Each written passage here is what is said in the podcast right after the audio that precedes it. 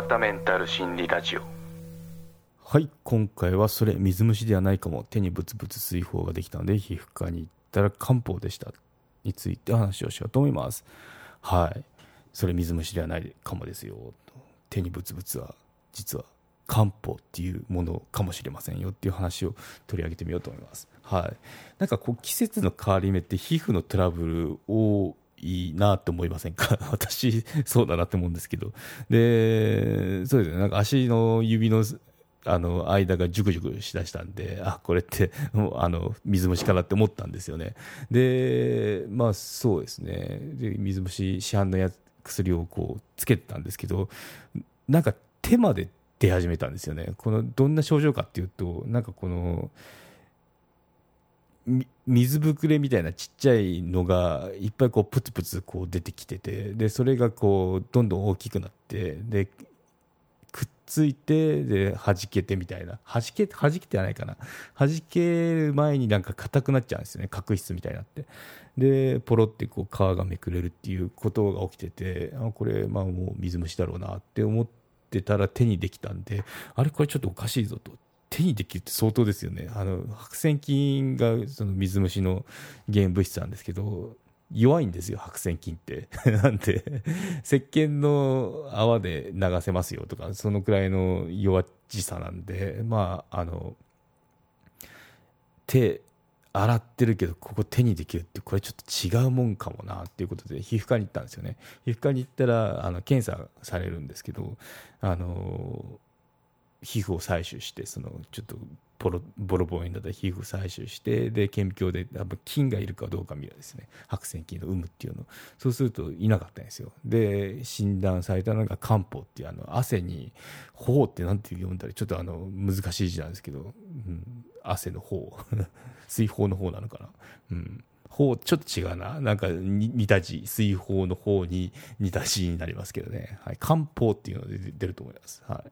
あの、私のブログ記事、あの、更新したんで、概要欄にリンク貼ってきますね。うん。ちょっと生々しい顕微鏡の写真もあるんですけど。はい、そうですね。なんで症状が水虫なんですよ。あの完全に。水虫の症状に似てるんですけど、あの、自己判断すると危ないよっていう話ですね。やっぱこの、何かあったら、なんかトラブルあったら病院行きましょうっていうのが、やっぱあの、このメンタルヘルスの番組でも言ってるんですけど、まあ、そこにも通ずるなっていうので、あの、取り上げてみましたね。うん、なんで水虫の話この人してんだって思ったかもしれないですけど、ちょっとこれメンタルヘルスの番組なのにって、うん、でもまあそうですね、これやっぱ何かあったら病院行きましょうっていうのがテーマです。はい。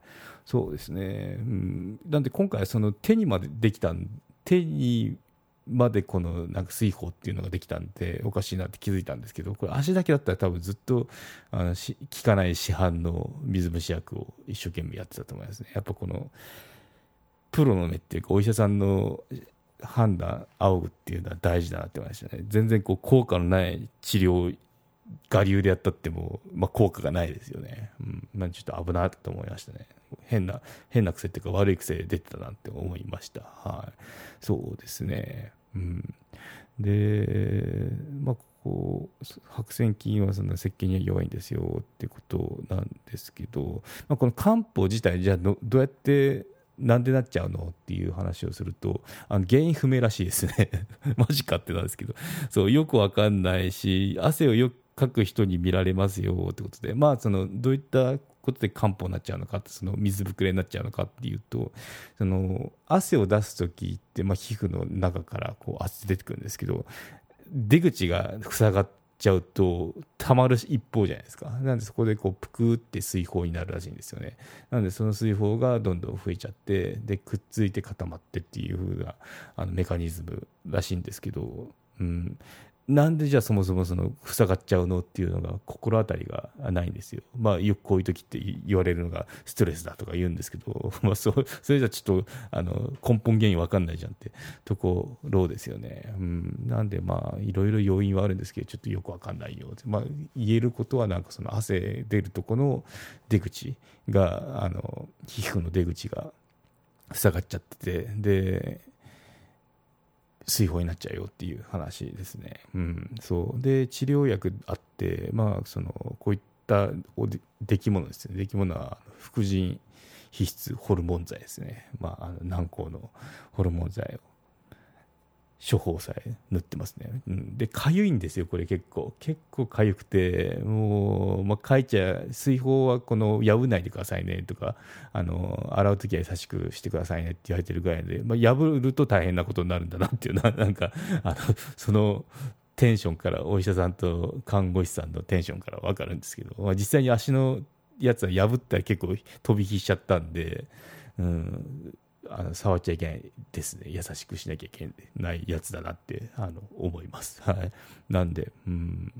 そう汗をかく人ってこれちょっと何とも言えないですね。革靴例えばサラリーマンで革靴ですよ。いつもっていう方だったらなんか分かるんですけど私在宅なんであの常に裸足なんですよ。診療室でもあのなんか革靴とか履いてますかって。いやいつも裸足ですってどんな人だよってあの思ったかもしれないですけどね看護師さんが、うん、ただあの夕方のランニングはしてるんで、まあ、その時汗かくかなって。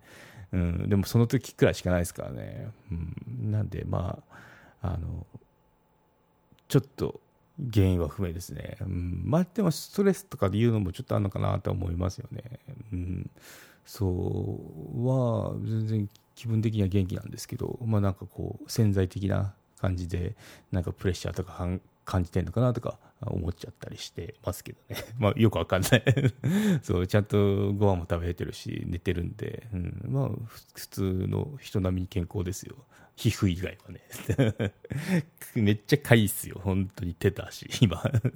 そうそう。なんで、まあなんか同じような症状出てる方って、もしいたら、あの、水虫、しかもそれで水虫だって自分で思ってる方は、皮膚科行った方がいいですね。で、調べてもらって、ああの、漢方ですって言われることがあるかもしれないですね。うん、なんで、まあ、自分と決めつけちゃい、自分で決めつけちゃいけないですよってことですね。うん。ということで、今回のまとめにいきましょう。はい。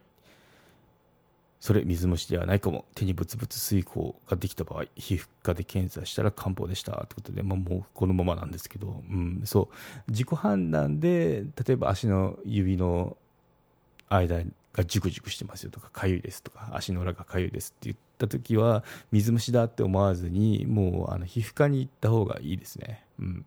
そう。まあ、過去にその水虫がもういつも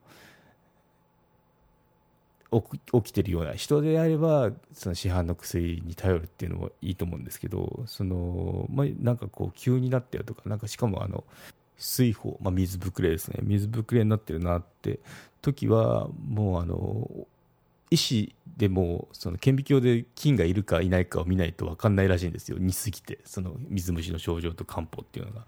なんでそのくらいなんであのチェックしてみるのがいいと思いますね。はい。はい、ということで今回は以上となります。よろしければ高評価、コメントをいただけると励みになります。番組の登録はまだの方はご登録もどうぞよろしくお願いいたします。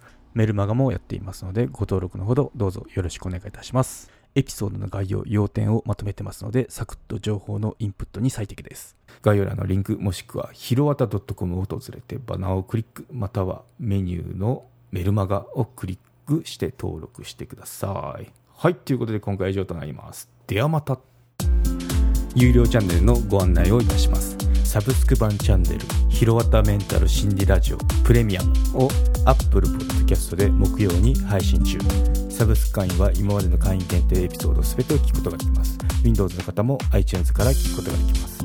トライアル期間も設けてございます。ご登録して応援いただけると励みになりますのでどうぞよろしくお願いいたします。